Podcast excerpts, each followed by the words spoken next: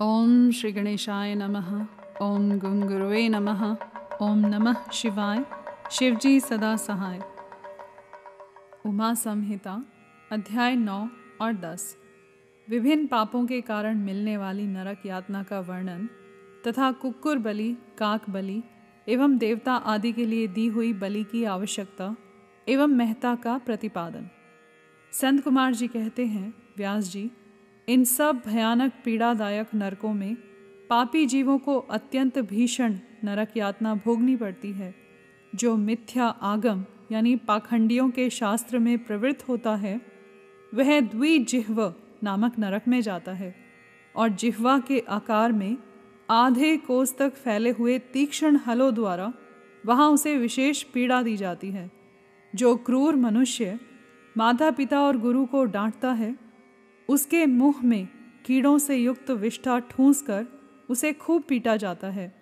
जो मनुष्य, शिव मंदिर, बगीचे, बावड़ी, कूप, तड़ाग तथा ब्राह्मण के स्थान को नष्ट भ्रष्ट कर देते और वहाँ स्वेच्छा अनुसार रमण करते हैं, वे नाना प्रकार के भयंकर कोहलू आदि के द्वारा पेरे और पकाए जाते हैं तथा प्रलय काल पर्यंत नरकाग्नियों में पकते रहते हैं। पर स्त्रीगामी पुरुष उस उस रूप से ही व्यभिचार करते हुए मारे पीटे जाते हैं। पुरुष अपने पहले जैसे शरीर को धारण करके, लोहे की बनी हुई खूब तपाई हुई नारी का गाढ़ आलिंगन करके सब ओर से जलते रहते हैं। वे उस दुराचारिणी स्त्री का गाढ़ आलिंगन करते और रोते हैं। जो सत्पुरुषों की निंदा सुनते हैं, उनके कानों में लोहे या तांबे आदि की बनी हुई कीलें आग में खूब तपाकर भर दी जाती हैं। इनके सिवा जस्ते, शीशे और पीतल को गलाकर पानी के समान करके उनके कान में भरा जाता है। फिर बारंबार गरम दूध और खूब तपाया हुआ तेल उनके कानों में डाला जाता है। फिर उन कानों पर वज्र का सा लेप कर दिया जाता है। इस तरह क्रमशः उनके कानों को उपर्युक्त वस्तुओं से भरकर उनको नरकों में यातनाएँ दी जाती हैं। क्रमशः सभी नरकों में सब ओर से ये यातनाएँ प्राप्त होती हैं और सभी नरकों की यातनाएँ बड़ा कष्ट देने वाली होती हैं। जो माता पिता के प्रति भौहें टेढ़ी करते अथवा उनकी ओर उद्दंडता पूर्वक दृष्टि डालते या हाथ उठाते हैं, उनके मुखों को अंत तक लोहे की कीलों से दृढ़ता पूर्वक भर दिया जाता है। जो मनुष्य लुभा कर स्त्रियों की ओर अपलक दृष्टि से देखते हैं उनकी आँखों में तपाकर आग के समान लाल की हुई सुइयाँ भर दी जाती हैं, जो देवता, अग्नि, गुरु तथा ब्राह्मणों को अग्रभाग निवेदन किए बिना ही भोजन कर लेते हैं। उनकी जिह्वा और मुख में लोहे की सैकड़ों कीलें तपाकर ठूस दी जाती हैं, जो लोग धर्म का उपदेश करने वाले महात्मा, कथावाचक की निंदा करते हैं। देवता, अग्नि और गुरु के भक्तों की तथा सनातन धर्मशास्त्र की भी खिल्लियाँ उड़ाते हैं। उनकी छाती, कंठ, जिहवा, दांतों की संधि, तालू, होंठ, नासिका, मस्तक तथा संपूर्ण अंगों की संधियों में आग के समान तपाई हुई तीन शाखा वाली लोहे की कीलें मुदगरों से ठोकी जाती हैं।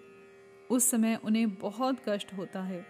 तत्पश्चात सब ओर से उनके घावों पर तपाया हुआ नमक छिड़क दिया जाता है। फिर उस शरीर में सब और बड़ी भारी यातनाएँ होती हैं। जो पापी शिव मंदिर के पास अथवा देवता के बगीचों में मलमूत्र का त्याग करते हैं, उनके लिंग और अंडकोश को लोहे के मुदगरों से चूर चूर कर दिया जाता है तथा आग से तपाई हुई सुइयाँ उसमें भर दी जाती हैं, जिससे मन और इंद्रियों को महान दुख होता है। जो धन रहते हुए भी तृष्णा के कारण उसका दान नहीं करते और भोजन के समय घर पर आए हुए अतिथि का अनादर करते हैं, वे पाप का फल पाकर अपवित्र नरक में गिरते हैं। जो कुत्तों और गौों को उनका भाग अर्थात बलि न देकर स्वयं भोजन कर लेते हैं, उनके खुले हुए मुँह में दो कीलें ठोक दी जाती हैं। यमराज के मार्ग का अनुसरण करने वाले जो श्याम और शबल, यानी सांवले, तथा चितकवरे दो कुत्ते हैं, मैं उनके लिए यह अन्न का भाग देता हूँ। वे इस बलि को ग्रहण करें। पश्चिम वायव्य दक्षिण और नैत्य दिशा में रहने वाले जो पुण्य कर्मा कौए हैं, वे मेरी इस दी हुई बलि को ग्रहण करें। द्वौ श्वानो श्याम बलौ, यम मार्गानुरोध कौ, यौ स्तस्ताभ्याम प्रयच्छामि, तौ गृहणीतामिमं बलिम ऐन्द्र वारुण वायव्या याम्या नैऋत्य कास्तथा, वायसाः पुण्यकर्माणस्ते प्रग्रहणतु मे बलिम इस अभिप्रथा के दो मंत्रों से क्रमशः कुत्ते और कोए को बलि देनी चाहिए, जो लोग यत्नपूर्वक भगवान शंकर की पूजा करके विधिवत अग्नि में आहुति दे, शिव संबंधी मंत्रों द्वारा बलि समर्पित करते हैं, वे यमराज को नहीं देखते और स्वर्ग में जाते हैं। इसलिए प्रतिदिन बलि देनी चाहिए। एक चौकोर मंडप बनाकर उसे गंध आदि से अधिवासित करें। फिर ईशान कोण में धनवंतरी के लिए और पूर्व दिशा में इंद्र के लिए बलि दें। दक्षिण दिशा में यम के लिए, पश्चिम दिशा में सुदक्षोम के लिए और दक्षिण दिशा में पितरों के लिए बलि देकर पुनः पूर्व दिशा में अर्यमा को अन्न का भाग अर्पित करें। द्वार देश में धाता और विधाता के लिए बलि निवेदन करें।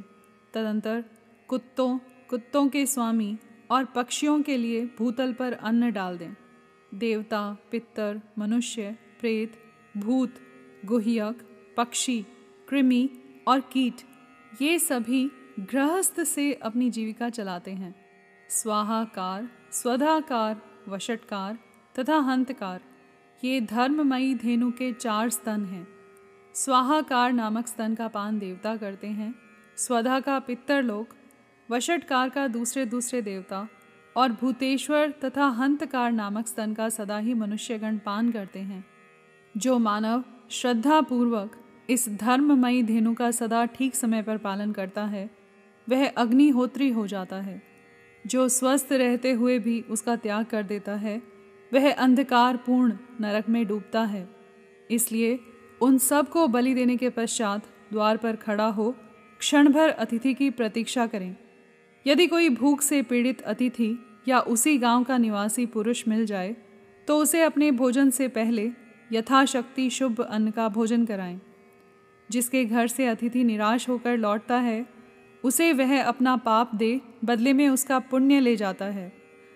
अतिथिर यस्य भग्नाशो, गृहात् प्रति निवर्तते, स तस्मय दुष्कृतिम दत्वा पुण्यमादाय गच्छति। यहाँ पर अध्याय नौ और दस समाप्त हुए। कर्पूर गौरम करुणावतारम संसार सारम भुजगेंद्रहारम सदा वसंतम हृदयारविंदे भवम भवानी सहितम नमामि।